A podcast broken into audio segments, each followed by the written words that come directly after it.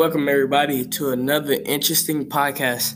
Today, we're going to be talking about ending solitary confinement for crimes that are as small as stealing from a store.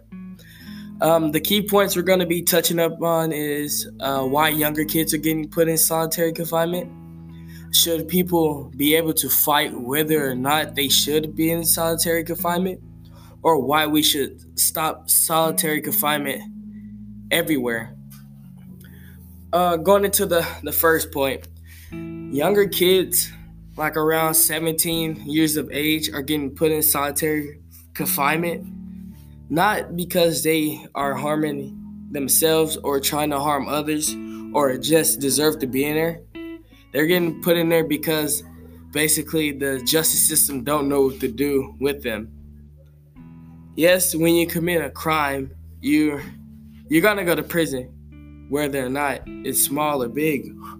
But for a, a young adult to be sentenced to 16 months in solitary confinement is just it's not right for anybody to have to go through that and you didn't do anything too serious.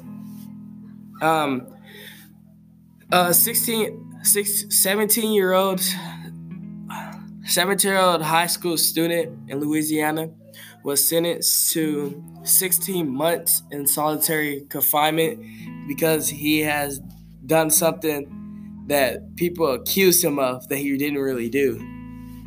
And when you're in solitary confinement, it's not much you can do, not much sunlight, no physical activities. And as he's around my age, so I, I know how it feels not to be able to you know, walk outside, breathe fresh air. And it's kind of depressing because you're not allowed to do anything. And why solitary confinement should be stopped everywhere is because when someone is in a place for a long time, they start to change physically and mentally. Uh, some people start to get more aggressive. Other people start to lose state of mind and going crazy. And to put a 17 year old through that kind of behavior is kind of like an inhumane, inhumane way to deal with somebody who did something.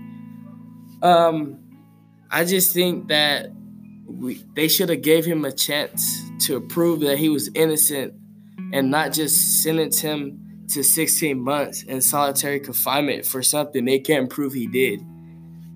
And yeah, that's all I'm gonna be talking about today. This is Trey Shun. Everybody have a great day.